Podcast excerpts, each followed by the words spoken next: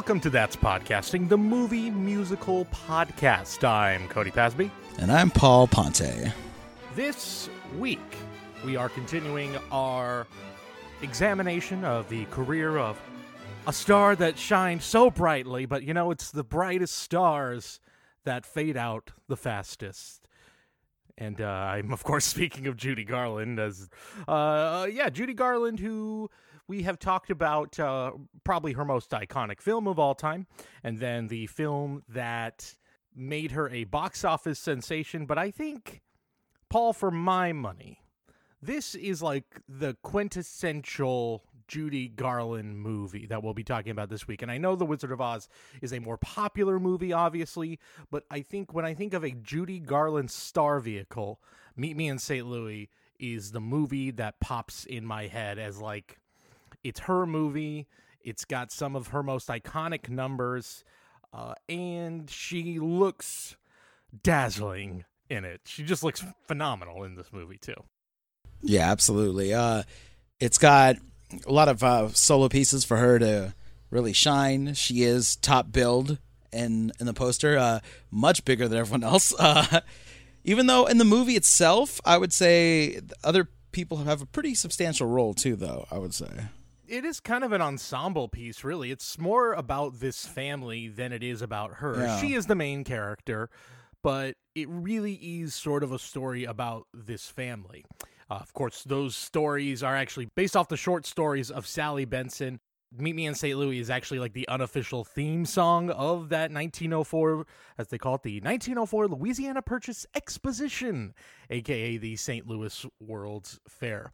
By the way, as I'm looking up information about this movie, the 1904 World's Fair, just to give you an idea of how big the World's Fair was back in the day. Oh, it was it was huge, huge, huge. So much so that the Olympics, the Summer Olympics, were set to be in Chicago, and Teddy Roosevelt actually said, "No, put it in St. Louis because we already got the World's Fair there. It's gonna be bananas. It's gonna be awesome." Ended up being a complete shit show. The Olympics took six months and no one gave a shit about the Olympics because the World's Fair was there, which was a bigger deal. Yeah, the 1904 World's Fair was also uh, famously the home of human zoos, such as uh, Ota Benga, the pygmy boy who uh, was said to live with apes, and the the exposition of Filipinos, known as the Primitive Exposition of People. So while we're just laughing and having this good time about the World's Fair, let's just keep that in the back of everyone's mind that there is a lot going on during this World's Fair. Don't forget like the deeply entrenched racism that this country yes. has been known for, and this movie uh, does oh, not. But Cody, they that. might move to New York. Oh. really interesting. Just just out of uh, while we're on the World's Fair, there was apparently a bullfight riot. What? Oh my god. There was a bullfight scheduled for an arena just north of the fairgrounds. The governor ordered police to halt it because they're anti-bullfighting laws, as one as one has. As one has. And then, uh, yeah, disgruntled spectators demanded refunds, and when they were turned away, they began throwing stones into the windows of the arena office. When police protected the office, they did not have sufficient numbers to protect the arena, which was burned to the ground by the mob. Hell yeah. Uh, it just makes that ending of the movie all that much better. All in our own backyard. All these mobs burning these buildings to the ground. yes. They just they needed to see death. They needed to quench that bloodthirsty lust for death. That's what they needed. As is often the case also in this movie. One character in particular. But it's not all doom and gloom for the 1904 World's Fair, Cody. This is also when the waffle cone was popularized. So let's that's right. You know, you take the good, you take the bad. That's not. That's that's. Hmm. Is it a net positive that we got ice cream cones? Oh no, it's not. no, you're absolutely right. No, uh, yes, you're right. The 1904 World's Fair popularized the ice cream cone, so uh, I guess there's that. So, yep. yeah, on top of all the bloodshed. Anyway, uh, Judy Garland at this point in her career going into 1943, the year this movie is filmed, she is just on a roll. And she's coming off of her biggest box office success in For Me and My Gal. She's portraying more mature, or at the very least, more mature looking characters. Still, MGM has her pegged as the quote unquote girl next door, and that's what they see her as. And they decide, let's go ahead and cast her as another teenage lead in this film, Me, Me and St. Louis. Garland initially refuses. She doesn't want to do this. It's another innocent teenage role. I'm sick of it. I'm done with it. I don't want to be the girl next door anymore. And she decided I'm going to hold out because I think I deserve a glamorous star turn. But the person who convinces her that she's got to do it would be director Vincente Minnelli. If that last name sounds familiar, of course, if you know anything, Liza Minnelli, the daughter of Judy Garland. Yes, this is where the two of them meet and eventually get married. He convinces her to do the film because he, in his mind, says, I am going to make you that glamorous superstar. Trust me. He recruits uh, a makeup artist, Dorothy Ponedel, to work on Garland's new look. There's a bunch of uh, makeup jargon that I wish I knew more about that was thrown around like this is exactly what they did. They removed nose circles. And I was like, I don't know what that means, but she was happy with it. So much so that uh, Judy actually makes Dorothy Ponedel her go to makeup artist for the rest of her career and went on to, of course, marry Minnelli after the movie because, as she said, she felt extremely beautiful during filming, which is the main reason why she cited marrying him. Uh, in fact, the two were already living together as Minnelli was editing the In movie from sin? home. I know, right? Oh man, you don't even kiss a boy until you're engaged. But see, Paul, Judy wasn't like the other girls. Yes, despite her girl next door persona, uh, she was anything but that. She's now 21 years old, so she is now on the town. She would often spend late nights partying with some of Hollywood's leading men, and she would often arrive late on set or not at all. Uh, she, in fact, missed 13 days, pushing the film's originally budgeted 58 day shoot to 70 days. And Vincent Minnelli loved to rehearse. He loved doing extra rehearsals. Judy hated that and often tried to sneak out, and, ha- and Minnelli had to call security guards to hold her back from leaving the studio lot and to lock the gates so she wouldn't leave yeah, this was uh, an interesting transitional time for Judy. She's becoming a huge star. She is a huge star at this point, becoming even bigger. Uh, obviously, the drug stuff that's already being stuffed in her by the studio, compounded on the fact that she's going out every night and partying and doing more drugs and alcohol and, and all the like. But despite that, she's, yeah, this is like I this is like the iconic look of Judy Garland in my eyes, other than her uh, as Dorothy. Paul, did you at all look into the wild backstory of the young actress who played Tootie in this movie, Margaret O'Brien, who is still with us, by the way? Oh, you mean the little sociopath? Yeah. So apparently she was a little hellraiser, and they said only would behave when her mother was on set, and when she was off set, just hell yeah, time to party, let's go. But let me try to make you empathize with her a little bit. I think you're going to feel differently because, yeah, even in the movie, her character is like, sweet Jesus, this girl is a nightmare. Yeah, she's a psychopath. She is a psychopath. Yeah. So, yeah, the young actress who played Tootie, as I mentioned, Margaret O'Brien, she was a rising star at MGM at the time. Her mother felt that she was being stiffed, that she wasn't getting fairly compensated for this role, which was going to be a big box office hit, no doubt. She held out until her daughter got their contract demands met. The studio actually at first said, Nope, we're going to move on. We're just going to cast another little girl. Forget it. They went ahead and recasted the role with Sharon McManus, who was actually the daughter of a studio electrician. Eventually, the studio buckled. O'Brien was in the movie, but as fate would have it, Mr. McManus, her father, Sharon's father, was helping out on the movie. That studio electrician I was talking about. He was helping out on the movie to do lighting and tech work on the film. He sought to avenge his little girl's lost role by, I'm not joking, attempting to murder a child. He dropped a heavy light from the catwalk that barely missed the then seven year old actress. McManus was what? then sent to a mental institution for most of the rest of his life. What in the world? I mean, I know Hollywood used to be more nuts than it was today, but that is some high level madness. I, I don't even know where I don't even know. I could not believe it when I read that story. That is as sick and depraved as it gets. And I forgive anything this any acting up this little girl did, anything totally forgiven after this. Literally nearly had a hundreds of pounds light just dropped on your head like a cartoon character. That is insane. Yep. Uh, pretty awful. Uh, O'Brien actually goes on to win the Oscar for I love that they had this back in the day, the Best Juvenile Actor Award. Uh, and Minnelli was actually very impressed for how genuine her emotion was, especially in those scenes where she's crying. It feels very, very real. He Mm. later learned that this is alleged, and Margaret O'Brien has gone on record and said that's not true. But he learned that just before some of her more emotional scenes, if her mother or grandmother were on set, her mother would whisper into her ear that someone was going to kill her dog, and then she started crying uncontrollably.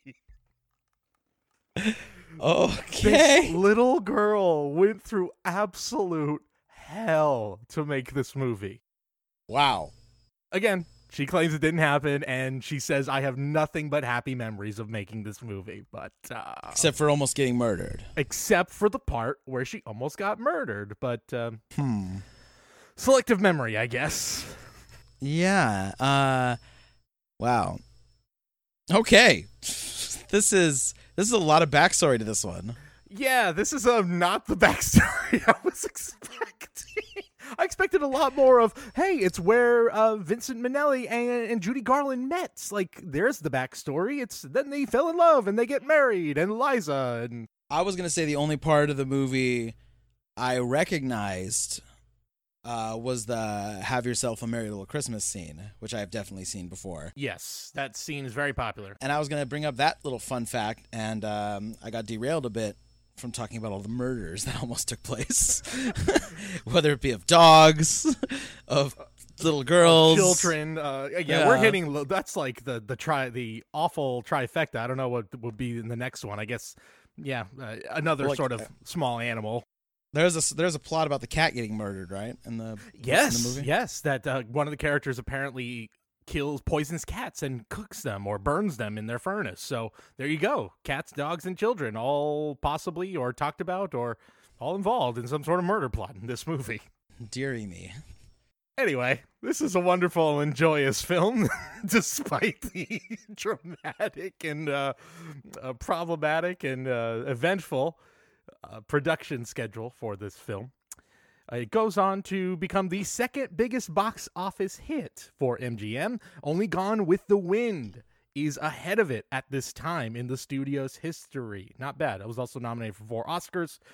And unlike for me and my gal last week, which had no original songs, this movie actually does have four original songs, even though one of them is more of like a medley of classic songs of that era of classic American tunes, Skip to My Lou, Yankee Doodle, now with new original lyrics. But the trolley song, so you'd say it's an original arrangement. yeah, but it does have, yeah, I guess so. It's it's original-ish. Let's put it that way.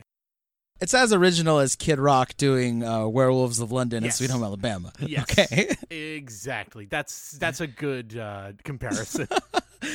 and just as just stands up in the exact same way in quality. Never did I think I'd hear the day where Judy Garland and Kid Rock would be compared. Would be like, yeah, yeah, Judy Garland and Kid Rock. That is a comparable. Uh, that's comparable in this situation. Absolutely.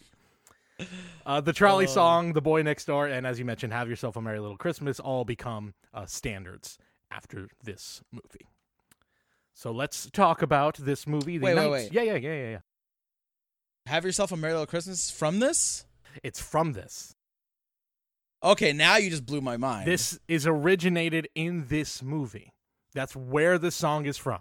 my okay now. Yeah, my brains are, are now splattered against the wall because my mind is blown right now. It's uh, such a ubiquitous song during the Christmas season. It's just so you don't even think about it. You don't even think about it. But it's from this movie. that is that is incredible. Like when people first saw this in theaters, like, did everyone just start freaking out and screaming when the song started? Like, like, how good is this song? I this mean- is going to stand the test of time. Like, what? I mean, it was like it was the second biggest movie of the year, and it was MGM's biggest hit since Gone with the Wind. So yeah, I think so. And it came out in January of that year and just ran in theaters all year long. that's like if you can imagine, like hundreds of, like a hundred years from now, people were singing "Shallow" every holiday season from like, yeah, like that's crazy. Yeah, it's nuts. It's nuts that uh, like that song, and like I said, the other two songs, while uh, not as as entrenched in our our culture, are also two songs that have stood the test of time and became standards on their own. Uh, especially the trolley song, which I think of the other of the two other ones, that's probably the most popular. And it's kind of almost other than Over the Rainbow is the other like Uh, standard Judy Garland song, like her, her go to song. I want to say I know that song from The Simpsons. You're probably right. I I'm gonna Okay. guess they did it at some point. Did some sort of parody of that song or that or the scene, uh, the scene from this movie. uh, Yeah, which is I'm sure been parodied over and over again. Oh yeah, Martin. Martin. Uh, he he sings. I think he's auditioning for something, Oh, Yes, yes, yes, yes, yes. and then I think he gets punched in the stomach for singing it. Is it uh is it the streetcar episode? It might be. That's one of my I just- favorites. I, I believe he sings it for like ten seconds, and then Nelson punches him in the stomach or something. Yeah, yeah, that's exactly what. Yes, I think it is the streetcar episode. Yeah. so one of my all-time favorites for sure. I wonder if that what the, what the running count of like Judy Garland references in The Simpsons is. I bet there's a lot. Oh yeah, for sure. Uh, I mean, think about like the generation that was writing it. They were all Oh, people yeah. whose parents were raised off of Judy Garland movies and MGM musicals, so makes sense. Yep. Back into the Wayback Machine. It's spring of 1903, and the the World's Fair is just a year away. It's crazy. Again, I, I don't know about the hype of a World's Fair. Were they hyping it a full year in advance?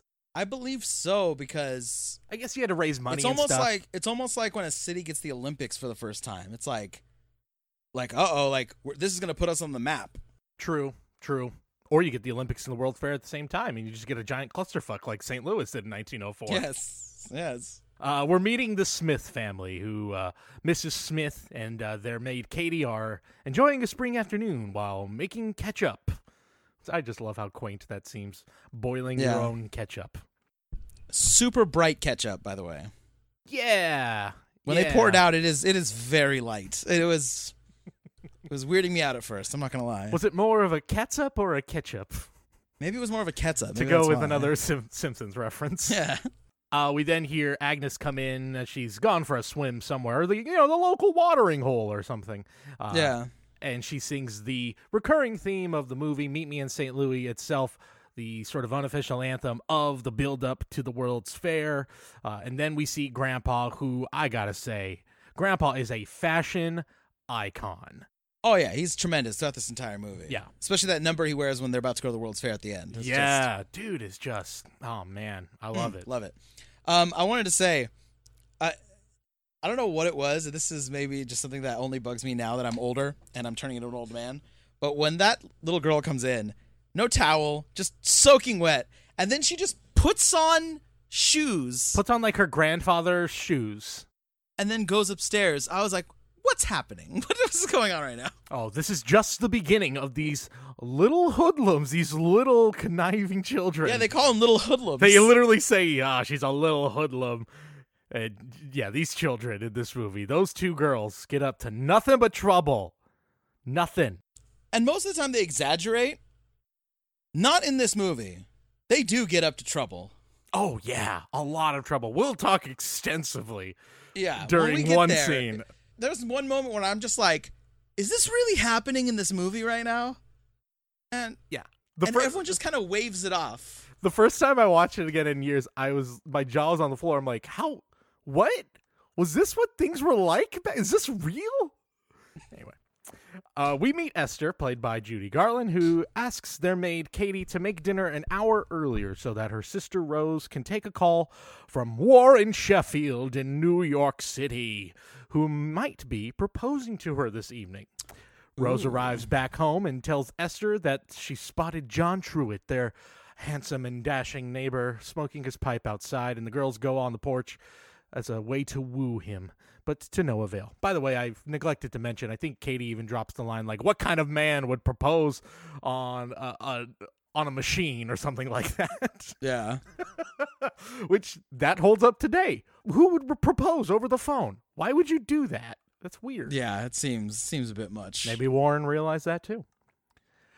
Uh, so after trying to woo John and they couldn't get his attention, that's when we get the first uh, big song of the movie, "The Boy Next Door," and something I at some point about halfway through I kept track of it because I I realized I'm like we have been on the same shot of Judy Garland here for about 45 seconds with just slight movements where she goes up and goes down.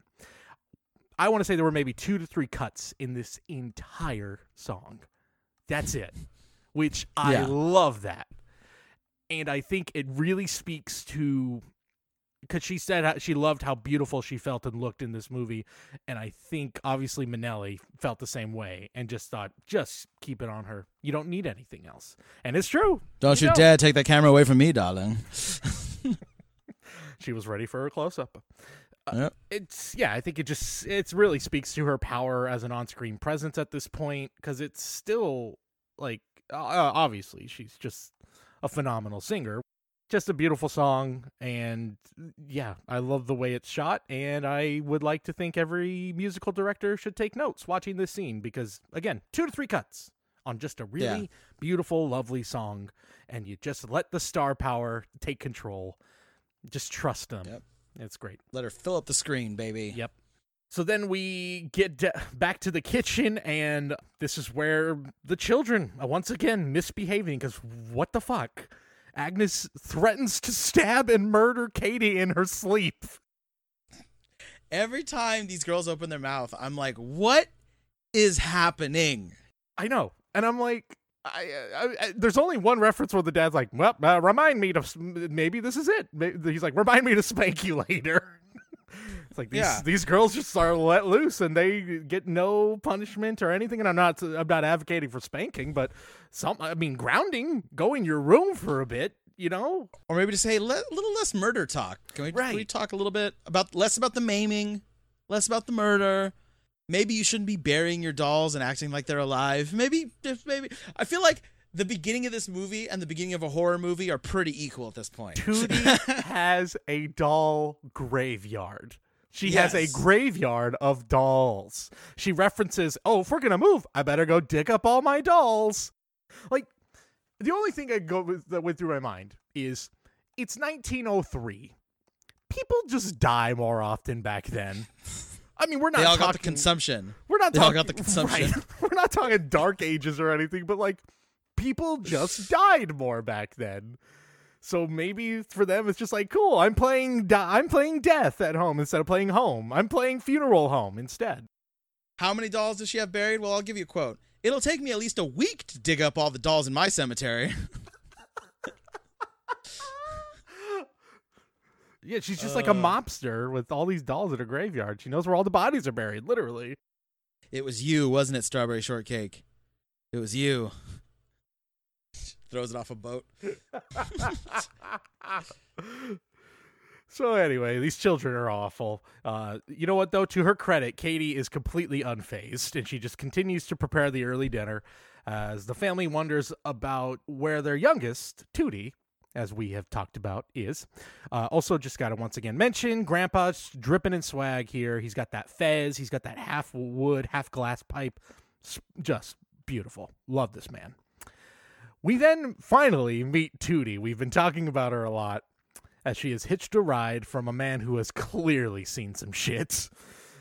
Uh, Tootie is five and a complete necromaniac.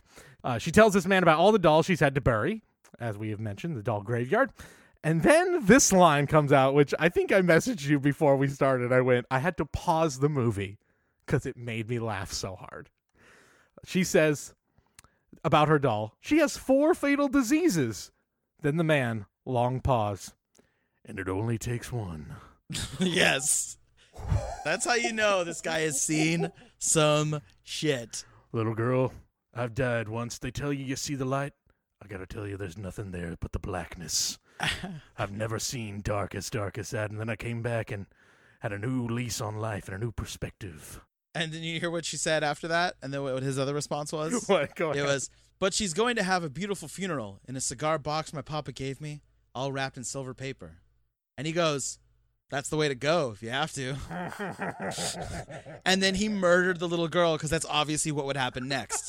right. Like again, what is happening here? This is if I saw my child come home with this man, I'd be like, some something has gone wrong in my as for me as a parent. Something has gone terribly wrong. Cody, I haven't seen this movie before. So when you tell me we're going to see Meet Me in St. Louis, it's a Judy Garland musical. It's about them in 1904 in the World's Fair. I was not expecting any of this death talk or any of this disease talk or any of this madness that's going on in this movie. It's so crazy because it is like there's a lot of comedic moments in it. And I think clearly this is supposed to be the running joke is look at this little girl obsessed with death. That's the joke. Which I don't know if that translated very well 80 some odd years later. and how far into the movie when they did they talk about the Mr. Braukoff and the cats? That's uh during Halloween. Okay, so when we get there, remind which me to easily talk about that. the most depraved moment of the movie. Just Yeah. wild. So yeah, she's gotten off of the uh, wagon with the the man who is clearly just has has tasted death and and knows nothing else now. And we get a reprise of Meet Me in St. Louis after all of that. Rose and Esther are singing this time as their father arrives home from work and interrupts them. Uh, just quick aside, I love that l- little quick shot of the statue of the two heads, and then you see uh, both of them Rose and Esther uh, in almost the exact same position. Just love that little shot. Uh, Mr. Smith arrives home from a long day of doing things that lawyers did back then, which I assume is the same as it is now, but I don't know. Who knows? Could be different. Don't know what kind of cases they're taking back in 1903. Stuff about horses, I'd assume. The family tells him that dinner will be early, since, as they put it, Katie has a family matter to deal with, just trying to cover up for Rose. Uh, he says, Nope, not going to happen. Having none of it. Says that I need to take my one hour bath Yes. like the diva he is. One hour for a bath. Who's got time for that? Apparently he does. This is such like the the typical like the dad comes home, he's like, Oh, work, it's so tough. Ma, I've been working. And I need my cool bath. Yeah, it reminds me, and I'm sure that I- mean, obviously, in terms of setting and stuff, it's it's the same era. I get a lot of vibes of uh, like Mary Poppins, of the father from Mary Poppins as well. The same thing. He comes home in a huff and he's like, "Everything must be prepared. Why is nothing prepared? I need a meal. I need to take my Yeah. bath." Uh, just yeah, very much in the same vein. Peter Pan. Right, right, right. Just, the Just- angry. It's all just the father coming home, just These children are in my way. What are they doing here? even he comes in and they're singing, he's like, Stop your your what does he say? He says like stop your screeching. Yeah, screeching. This lovely song, and and he's like, "It's a year away. Why the hell do you care?" You know. So everyone is at the dinner table, and they are nervous as hell as dinner does start at its usual time. Uh, Katie rushes all of the courses out before anyone can actually finish them, and then the phone rings. Mr. Smith decides to answer and refuses to take the call and the charges from New York City, not realizing what he has done. Uh, he blusters about and says that he shouldn't be left out of any family matters and that I'm going to be taking any incoming call. And then as the phone rings, he lets Rose take the incoming call. It is, ah, look who it is. It's Warren Sheffield. I don't know why I like that name so much. It's such a great old timey name. Uh, it's Warren Sheffield who's shouting at the same decibel level as a jet plane. At first, I was like, wait a minute, are they? I realized about a, a second, and I was like, okay, this is being played for laughs right now. They was like, can you hear me all right? Uh, that's great. Uh, Warren is completely spineless and doesn't have the guts to propose to Rose over the phone, or maybe he actually has the good sense to do it in person, and so the proposal does not happen. Also, during this scene, I laughed a lot more than I was expecting. I think that a lot of the jokes in this movie still hit pretty hard. Uh, I think that Yeah. Katie is actually very funny. She's great. Uh, so many moments, just her looks could kill.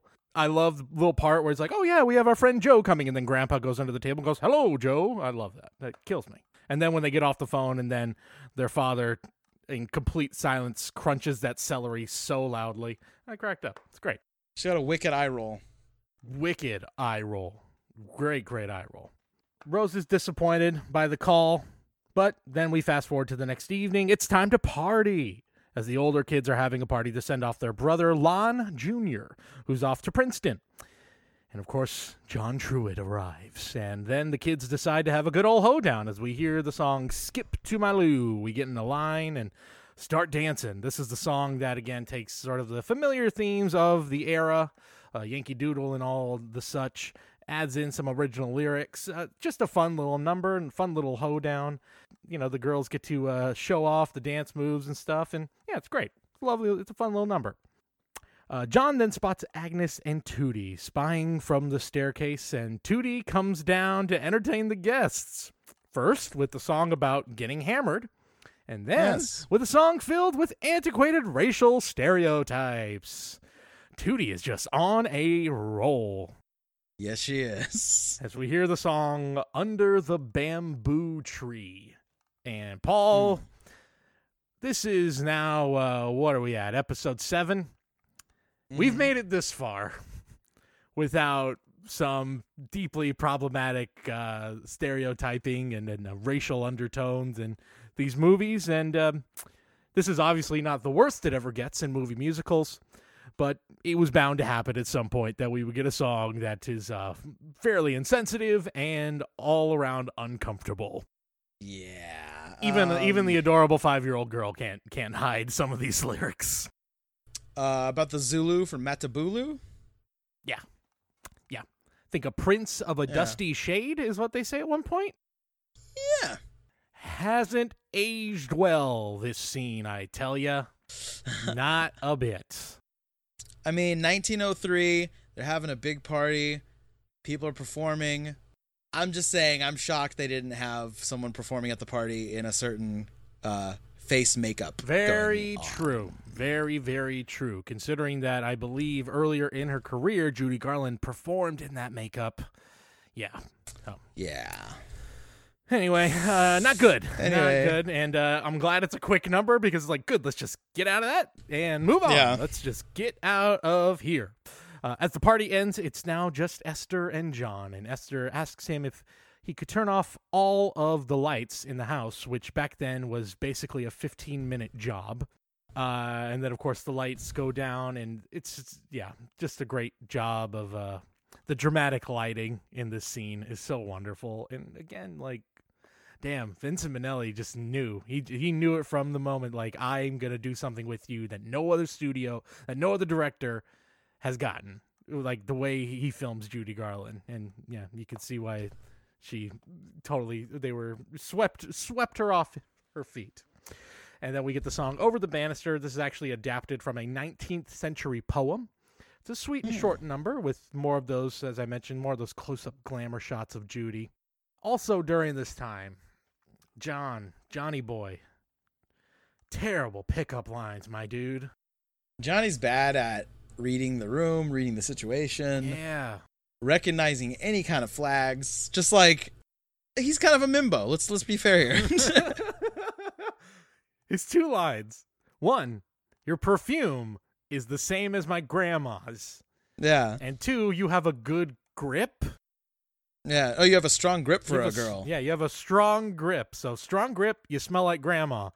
Not the best pickup lines, my Although guy. she does she does get him back with a strong grip grip thing later on, yes, which I did that is true. appreciate. That is true. So that She was that was a good setup for that. Yeah. It was. That was a good setup. But the smelling like grandma, maybe avoid that one next time. So he goes home, and the two clearly there's there's energy, there's sparks flying. And the next day, Esther heads into town by the trolley, and that's where we get, I think, the best number in the entire film. That would be the trolley song. Have Yourself a Merry Little Christmas is probably the more iconic song. This, though, I think is the best song. It's just such a great number, so much energy and so much joy. And Judy Garland recorded this in one take. Wow. Not bad. Not bad at all. I also read a little bit of backstory of Arthur Freed, uh, once again, producer on this movie, was trying to tell the songwriters there's to be a song on a trolley. And apparently, he was notorious for not being able to articulate his ideas very well. And so he just told the songwriters, Judy's to be on a trolley, write a song. And they're like, what the fuck does that even mean? What are we supposed to do? What's happening in the movie? What's going on? He like, she's on a trolley. That's that's what's going on, right? They wrote three different songs that were completely different, and he said none of Very this is working. they finally wrote one more. Is like, fine, here's one. I don't know if it's gonna work, and it worked. It was this song. I will add the. Uh, it is number 26 on AFI's 100 Years, 100 Songs. That makes sense. That's yeah. It's I would say maybe bump it till it gets that top twenty-five uh, signification. Judy but sorry. Garland and Gene Kelly are tied with the most represented songs in the top 100 uh, with five songs each. However, Garland's songs are all solos, whereas Gene Kelly's only has two solos on there. also makes sense. Gene Kelly, uh, not as good a singer as he was a dancer. Also, this uh, trolley seems to be going way too fast. I just noticed that. Oh, it's, it is a dangerously ran trolley. it's going like at least minimum 50 miles per hour, which just seems excessive for a trolley on, you know, city streets, going through neighborhoods and whatnot. Just someone's to die. At the end of the song, John is actually on the trolley. He catches up to the trolley, and then as she's singing her heart out, she sees John and is embarrassed. And it's just a wonderful number, and everybody joining in to sing. And I love it. It's great. Fast forward, it is now autumn and it's Halloween night. And Agnes and Tootie are getting ready for a night of um it's not really trick or treating and it's not even really tricks. It's just being terrible shitty children. is this what? Yeah, is this what tricks were? Is that what this comes from? Like being a maniac? I think so. I think that's where the tricks or trick or treat comes from. And I think at one point, parents must have realized, oh my God, if we don't give these children candy, they're going to just tear down the city. They're just going to completely Yeah. burn this place to the ground. We have to get to them be ca- Lord of the candy. Flies over here. Yes, we have to give them candy so that they stop this, so they don't sacrifice one of themselves or something. yeah, they also refer to killing people again, just throwing that around like it's no big deal. The turn of the century was a dark time, man. Clearly, just grim, very, very grim. Yeah, this is. Is this where they start talking about Mr. Braukoff yet? Uh, it's coming up. I just, I just Okay. very quickly want to do uh, Okay. ano- another fit check for Grandpa. He's wearing uh, a little hat with a big bow, like a big present bow, and he's got a sash. Don't know what he is, but god damn, dude, so good, so good. King of Swag. That's what he is. yeah, GQ Man of the Year for 1943. You go, Grandpa, or 1944, or 1904, Yeah. whatever. Yeah, so the girls go out and uh yeah, holy shit, Halloween fucking sucked back in the day. It's just awful children burning shit in the middle of the road and they're threatening to kill people. And like like what are these costumes? Like the boys are just dressed in drag with like one of them has a mustache. Just weird. Yeah. Well, every once in a while, like people will post like on Facebook those like black and white photos where like this is how scary Halloween used to look, and it would show like a bunch of children terrifying outfits. Yeah, this is what this what these are. Yeah, case Yeah. in point, this part of the movie. Just horrific. It would just suck so much. I would much rather be TP'd than have a little kid throw flour in my face and tell me that they hate me. Yeah, and then the flower means they killed you. So that's um, where we get to Mr. Braukoff as uh, Tootie has been left out from throwing furniture into a burning pile in the middle of the street. And Tootie then, to fit in with the big kid, says she's going to go kill Mr. Braukoff, who I think they've also said Mr. Braukoff uh, poisons cats and burns them alive. So it'll serve him right for poisoning cats. He buys meat and then he buys poison and he puts them all together. Agnes then says, and then he burns the cats at midnight in his furnace. You could smell the smoke. And then Tootie says, and Mr. Braukoff was beating his wife with a red hot poker. And Mr. Braukoff has empty whiskey bottles in his cellar. By the way, start with that one. That explains all the rest.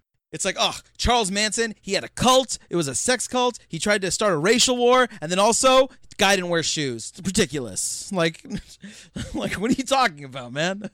Yeah, so that's where she decides I'm gonna go to Mr. Braukoff's house and uh, throw flower at his face. She yells, "I hate you!" and then huzzah! even though she was terrified at the time. But then, yay, she's with the big kids now. Let's throw more shit in the fire as this horrific, terrible night keeps going on. And no one seems phased. None of the adults seem phased. Not only they celebrate her, Cody, by saying she's the bravest of them all. Yeah, Tootie's the most horrible, and she screams with delight, I'm the most horrible! I'm the most horrible! Nightmare children. Absolute. yes, this is a horror film at this point. This just shows like anybody who's complaining about oh kids these days are just on their phones and they can't no no let Oh. them be oh. on their phones because this is what they would do if they had nothing You know, children can be terrible we were all children we know this Give these kids a joint or something, dude. Like, Jesus. thank god for screens because yeah anyway look at what look at the lengths they went to entertain themselves in 1903 later that night the girls arrive back home and tootie is injured claiming that john truitt beat her up.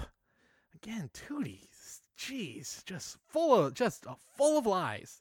Uh, infuriated esther storms next door and hits him and even bites him. Later on agnes reveals that tootie actually got hurt after she fell off a trolley car after putting a fake stuffed body on the tracks. Hoping that they would hit the brakes and it would derail and crash. And kill dozens of people. And then Rose says, Agnes Smith, you're nothing less than a murderer. You could have killed dozens of people. And Agnes's response, Oh, Rose, you're so stuck up. Oh. What? And nobody bats an eye. Yes, yeah. Nobody, so and then the dad comes home and they're like, they're like, whoa, why you beat? She says the whole thing. Oh, we tried to derail a car, blah. And he's like, what? And they're like, ah, she fell. I actually I loved that bit where you're like, oh yeah, she just fell. Pay no attention. Pay no like, attention to the murderer in the front of you. Yeah, like he's like, oh, brave little girl, good job. the madness of like they tried to derail a train by putting a fake body on the track. Like, what? And then, even though Rose and Esther at first are like, you can't do that, at a certain point, they just start laughing. Like, oh, Yeah. what joy. What a, what a wild situation we're all in. Let's all laugh about it. Yes. Basically, 1903 Halloween is The Purge. That's what's happening here. It's Oh, Lord of the. Flies meets The Purge. That is Halloween in the turn of the 20th century. Like I said, Cody, there I was not expecting any of these things in this movie. I don't know what you set me up for, but you know what? Uh, you got me cuz if you would have told me to name a B plot in a Judy Garland movie from the 40s, I never would have thought children trying to derail a train or attempting to murder a man who sacrifices cats at midnight in order to stop banshees from attacking them. I didn't think any of these plot lines would be in this movie, Cody. So you got me. Yep. You got me. This is the old gotcha. Who says these movies aren't edgy? So it turns out John Truitt did not beat up Tootie. In fact, Turns out he didn't beat up a six-year-old girl. this is a one super long way to be like John Truitt didn't beat up a child. yes. And the Ben, and then like her response to like he beat up a child was like, "And I got him good. I bit him." Like that's it. Oh, punishment done. Cool. No police. Done. Well, you would assume because they do say the parents are like, oh, when the father hears, he's gonna be the one who deals with it. Oh yeah, they just say he's gonna go kill him. Yeah, probably. I mean, that's that's probably what's gonna happen. Again, it's dark, Yeah. dark times. Dark times. So yeah, turns out no, John Truitt was actually saving Agnes and Tootie from being arrested by the police. Yep. Uh, it's because they were gonna get arrested for, you know, possible attempted murder. And that doesn't end up happening because John uh, gets them in an alley so they wouldn't get caught. So that's when, uh, oops, sorry, Esther goes back and she's embarrassed. John says, eh, don't worry, I get more beat up when I'm playing football. John forgives her and uh, gives her a surprise kiss, and uh, Esther comes back home. I love that scene. She's just coming back in, just completely hypnotized, totally love struck. Uh, very funny moment as she comes back in later in the evening. uh, with the family as they're gathered around for dessert. And Mr. Smith announces that he is accepting a new job in New York City and they will all be moving around Christmas time. He thinks this is some great news, but the family is not for it. Tensions rise, the children cry. Tootie says, I gotta go get those doll corpses out of the backyard. Yes. It'll take her a week. Right, that's a week. That's that's that's my week now. Thanks, Ugh, Dad. my week my week is booked solid. Yeah. Gotta Uh, dig up all these dolls. Gotta go dig up Sally Ann at uh, five. Then I gotta go get Raggedy Ann at six thirty. Just can't do it. Where did I bury Tabitha? Where did I bury Tabitha? And then Mr. Smith just even says Grandpa's a minor detail, which hell no. Grandpa stands up for himself because you're damn right he's not a minor detail. There's a great interchange. It's a it's a very vaudeville joke. Mr. Smith goes, I've got the future to think about, a future for all of us. I've got to worry about where the money's coming from. Lon in Princeton, Rose is going to college, and then Rose goes, Money? I hate, loathe, despise, and abominate money. And she and he says, You also spend it. Yeah, it's it's a real humdinger. I was it like, really is. Bravo. You also Mr. spend Smith. it. And you expect him to have a Groucho Marx cigar out when Yeah, he says right. You also spend it. The bow tie spins. Yeah. Yeah. Woo woo woo. Yeah, good stuff. Good stuff. So the children all go off to bed, and that's where Mr. and Mrs. Smith step to the piano and sing together to close out the evening, to try to sort of mend this this bond that is now being a little bit strained by this news. They sing the song "You and I," and the actors in this role are not actually singing this song. Uh, one would be Denny Marcus, and she has no other credits to her name in anything. Maybe theater, I didn't see, but couldn't see anything in music and film. The other singer, though, the male part here, is actually producer Arthur Freed singing this part. Okay. Yeah, and it's a nice song. It's a it's a very nice song, very uh, somber, as uh, we expect some rough times ahead for the Smith family. Fast forward, mm-hmm. it's now Christmas Eve. Lon Jr. is back home for the holiday, and he doesn't have a date to that evening's dance since his girl, Lucille, who he knows from New York, will be escorted by none other than Warren Sheffield. So Yes. both Rose and Lon don't have a date, and after some encouragement from Katie, the two decide, hey, let's just go together. That's fine. I also love the line that Esther says, where she said um, something about just rubbing it in that she had a date. It's like, and if I had a date, but I don't, I'm going with John. Uh, just super quick, and then just keeps going. Like, just had to get that in, had to get that little zing in. Like, I've got a date, you don't. Suck it. So the girls get ready for the dance and they're tightening their corsets and uh, good physical comedy from uh, from Judy Garland here. And John comes over to tell Esther that uh, he's a bum who doesn't know how to get to the tailor on time, apparently, because he was too busy playing basketball to pick up his tux. And now they're closed. And Oh, I don't hate you. I just hate basketball. Great line. Great line by Judy there. I don't Love hate it. you. I just hate basketball. She goes off with her arms on her eyes. Oh, damn basketball. Ruined by basketball again. Damn that Michael Jordan who won't become anything for another 80 years or so. so at this point, Grandpa, once again, just an OG, he comes in and he saves the day after he hears Esther crying, saying that.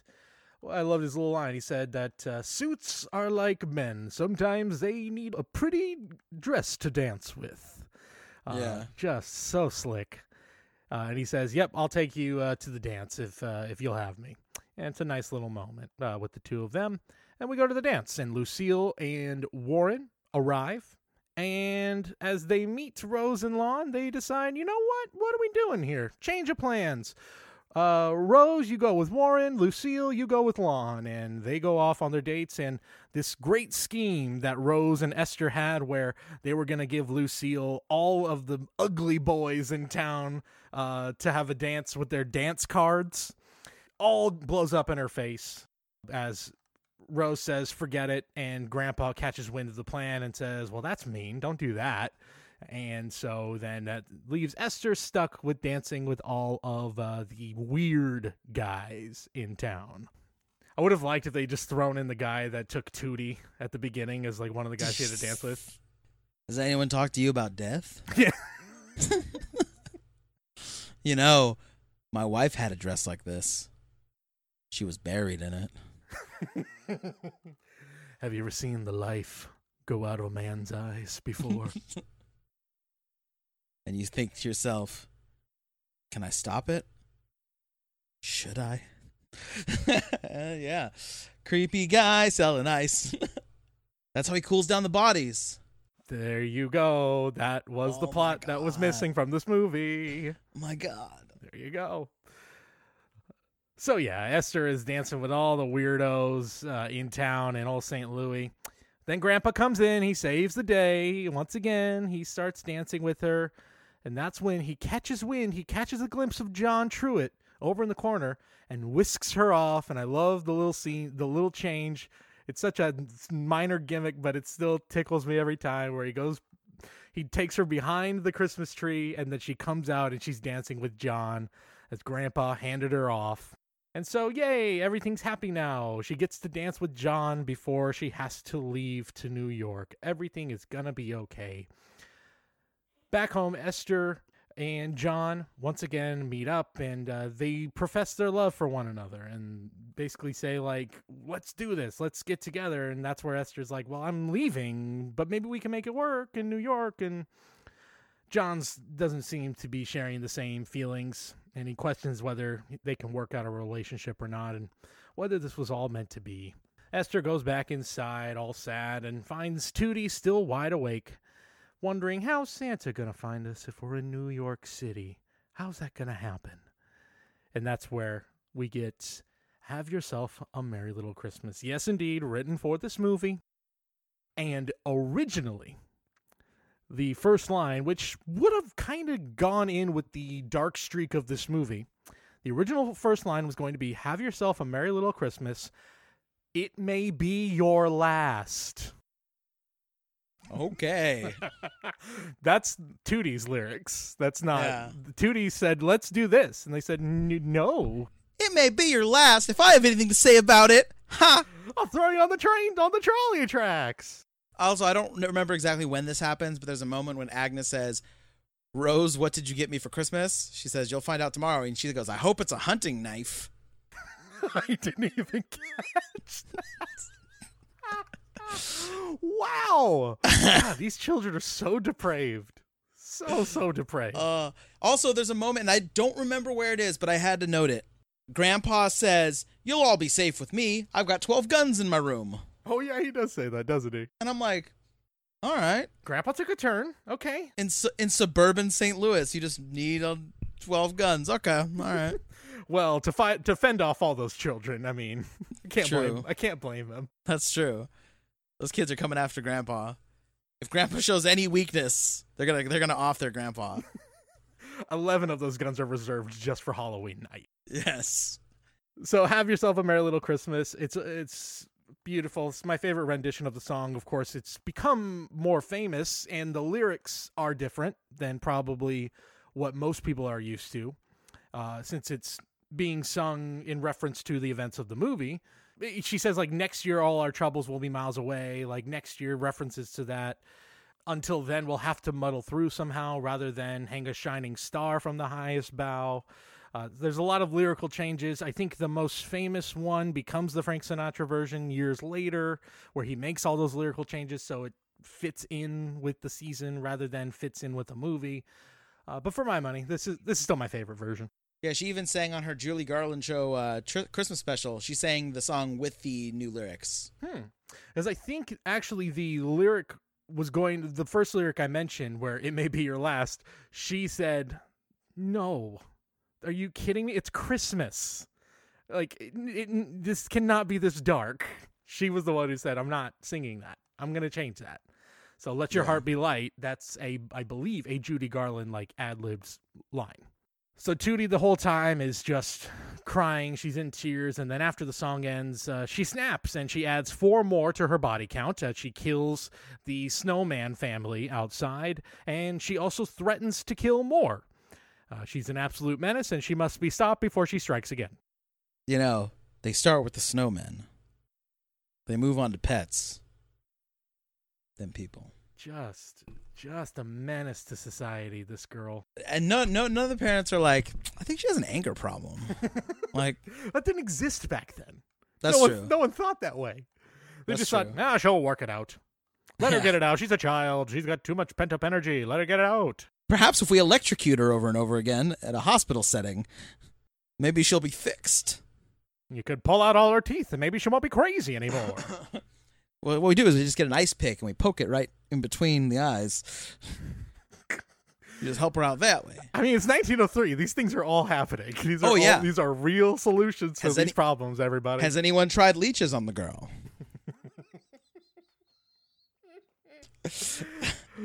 so anyway, Mr. Smith uh, awakes, or I don't know, Goes to Washington. Yes. Uh, I don't. I said he awakes, but um, it's like midnight, and he's still in his full suit with his pocket Yeah. watch. Like everybody else is in their pajamas, and he's just awake in his suit. Like what's Yeah, going no on bath here? that day, I guess. No, no cool bath, no hour long bath, no time that day.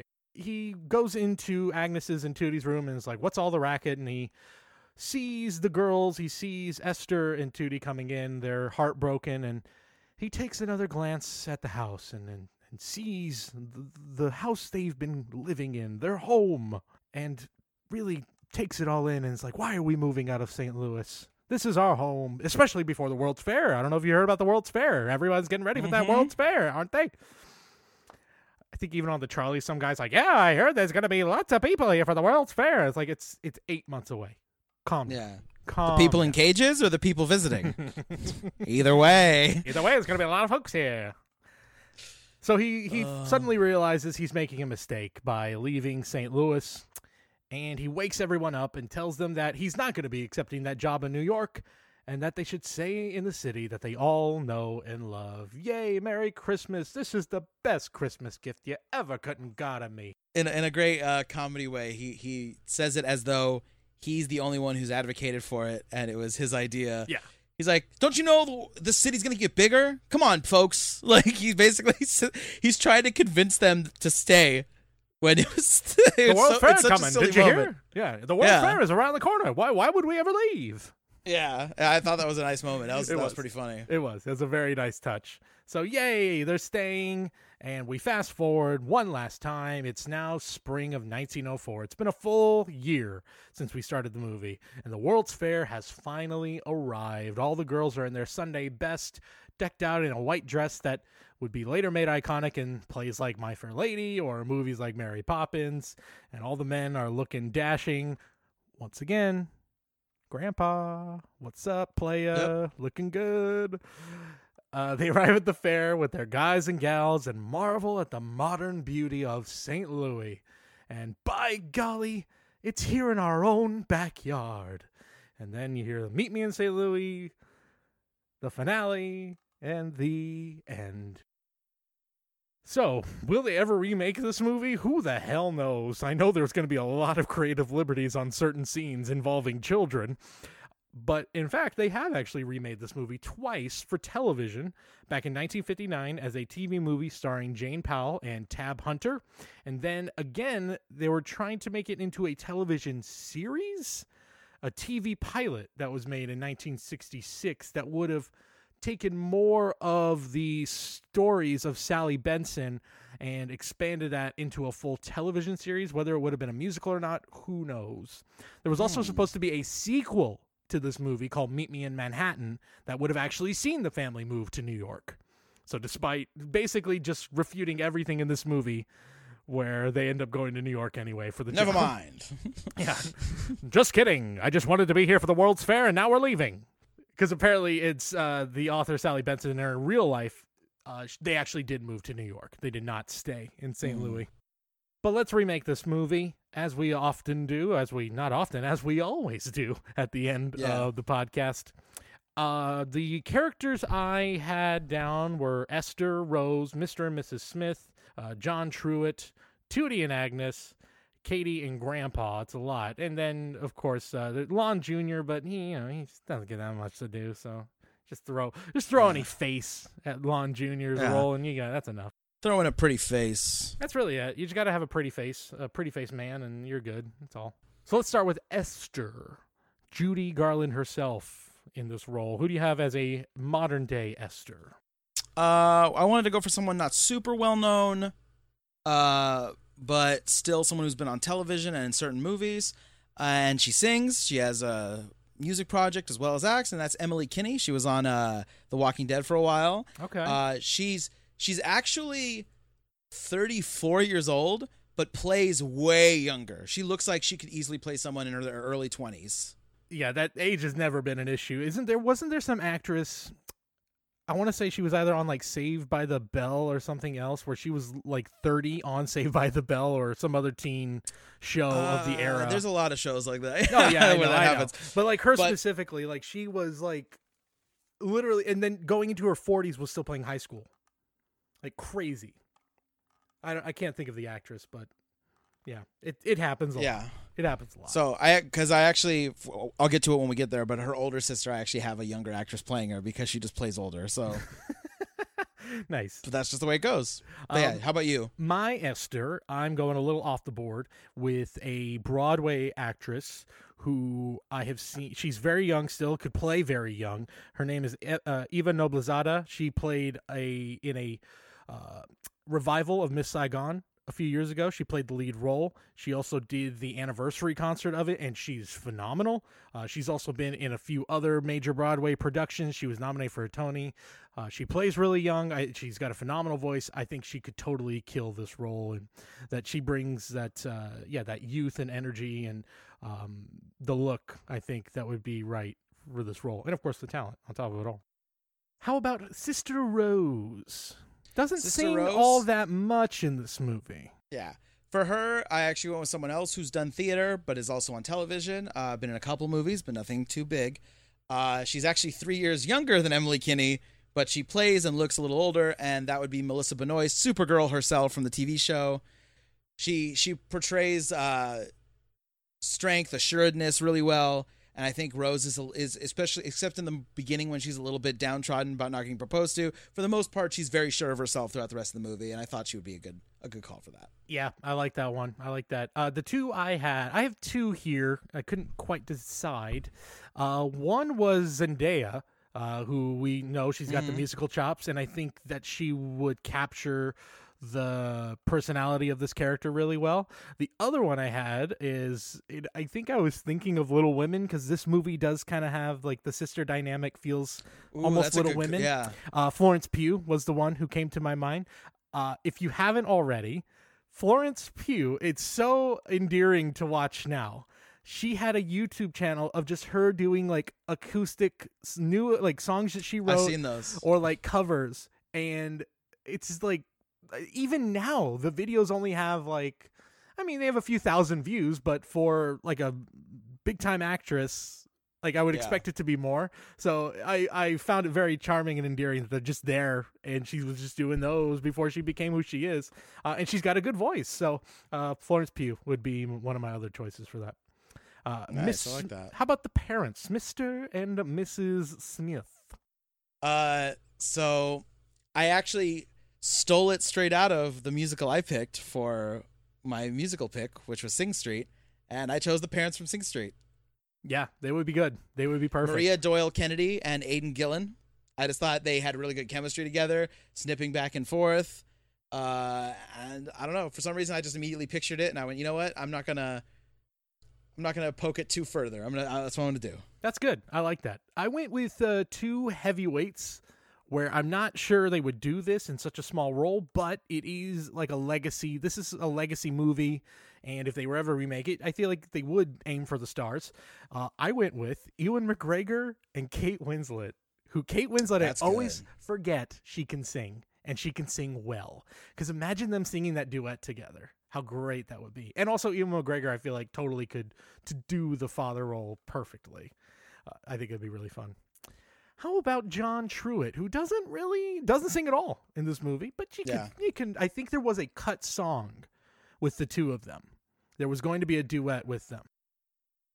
I went with Neighbor Boy, very handsome. Uh, I went with Ansel Elgort. Good call. Yeah, Ansel Elgort would be perfect. Going to be in West Side Story whenever that comes out. I picked Nick Jonas for this role, and I think I would add in the song for it. The add in the cut song because he can do it. And he's been on Broadway. He's got it. He, he can do it. He's got the chops. He's in Les Mis. Yes, he was in Les Mis. He was in what the 25th anniversary concert. Yeah. Yeah, he can hold his own. He can was Marius, wasn't he? Yes, he was. Yes, he was. Yeah, good stuff. I'll go with the last two then. We've got Katie and we've got Grandpa. Katie the maid and uh, Swagalicious Grandpa. Uh, Katie the maid. I have Jane Lynch. Yep. Yeah, good call. I went with uh, only as an excuse to write her a new song. And I think it would be fun to throw in, and kind of in the same vein with both these roles, throw in people who have like iconic uh, musical roles in their repertoire, but aren't really given a lot in terms of singing. For Katie, I went with Bernadette Peters. Uh, I think that would be she. One is funny as hell, and I think it would be great to see her again singing on screen. It'd be wonderful. Uh, and then I went with Christopher Plummer for Grandpa. Okay, I went with Alan Alda. That would also be very good. Yes, Alan Alda would be great. So there you go. This strange, dark, twisted movie. I'm just like picturing like the horror movie version of this. It's Just, not hard to picture it. Lulu, skip to my Lou. It's not that hard to picture it. Just this I feel like it's it's it's portrayed as like this syrupy sweet movie and yet it's got this crazy dark streak underneath it all. yeah. that I guess maybe Yeah. 1944 is not seen the same way as it is now, but I don't know. Uh, you can find us. Uh, the Twitter is going to be active shortly. In fact, you can find us on Twitter at Movie Musical Pod. That's at Movie Musical Pod. The Twitter is active. You can also still find our information at the Screen Watchers Guild at the screenwatchersguild.com on the Screen Watchers Guild feed. Uh, and you can find me at Cody Pasby. I'm at the Paul Ponte and also at indyhandshake.com. Indy Handshake uh, handles on Twitter, Instagram, and all that is for my pro wrestling podcast called Indy Handshake. Indy, I N D Y, not I E. I N D Y, not I E. Until next time, I'm Cody Pasby, I'm Paul Ponte. and we will talk to you down the yellow brick road.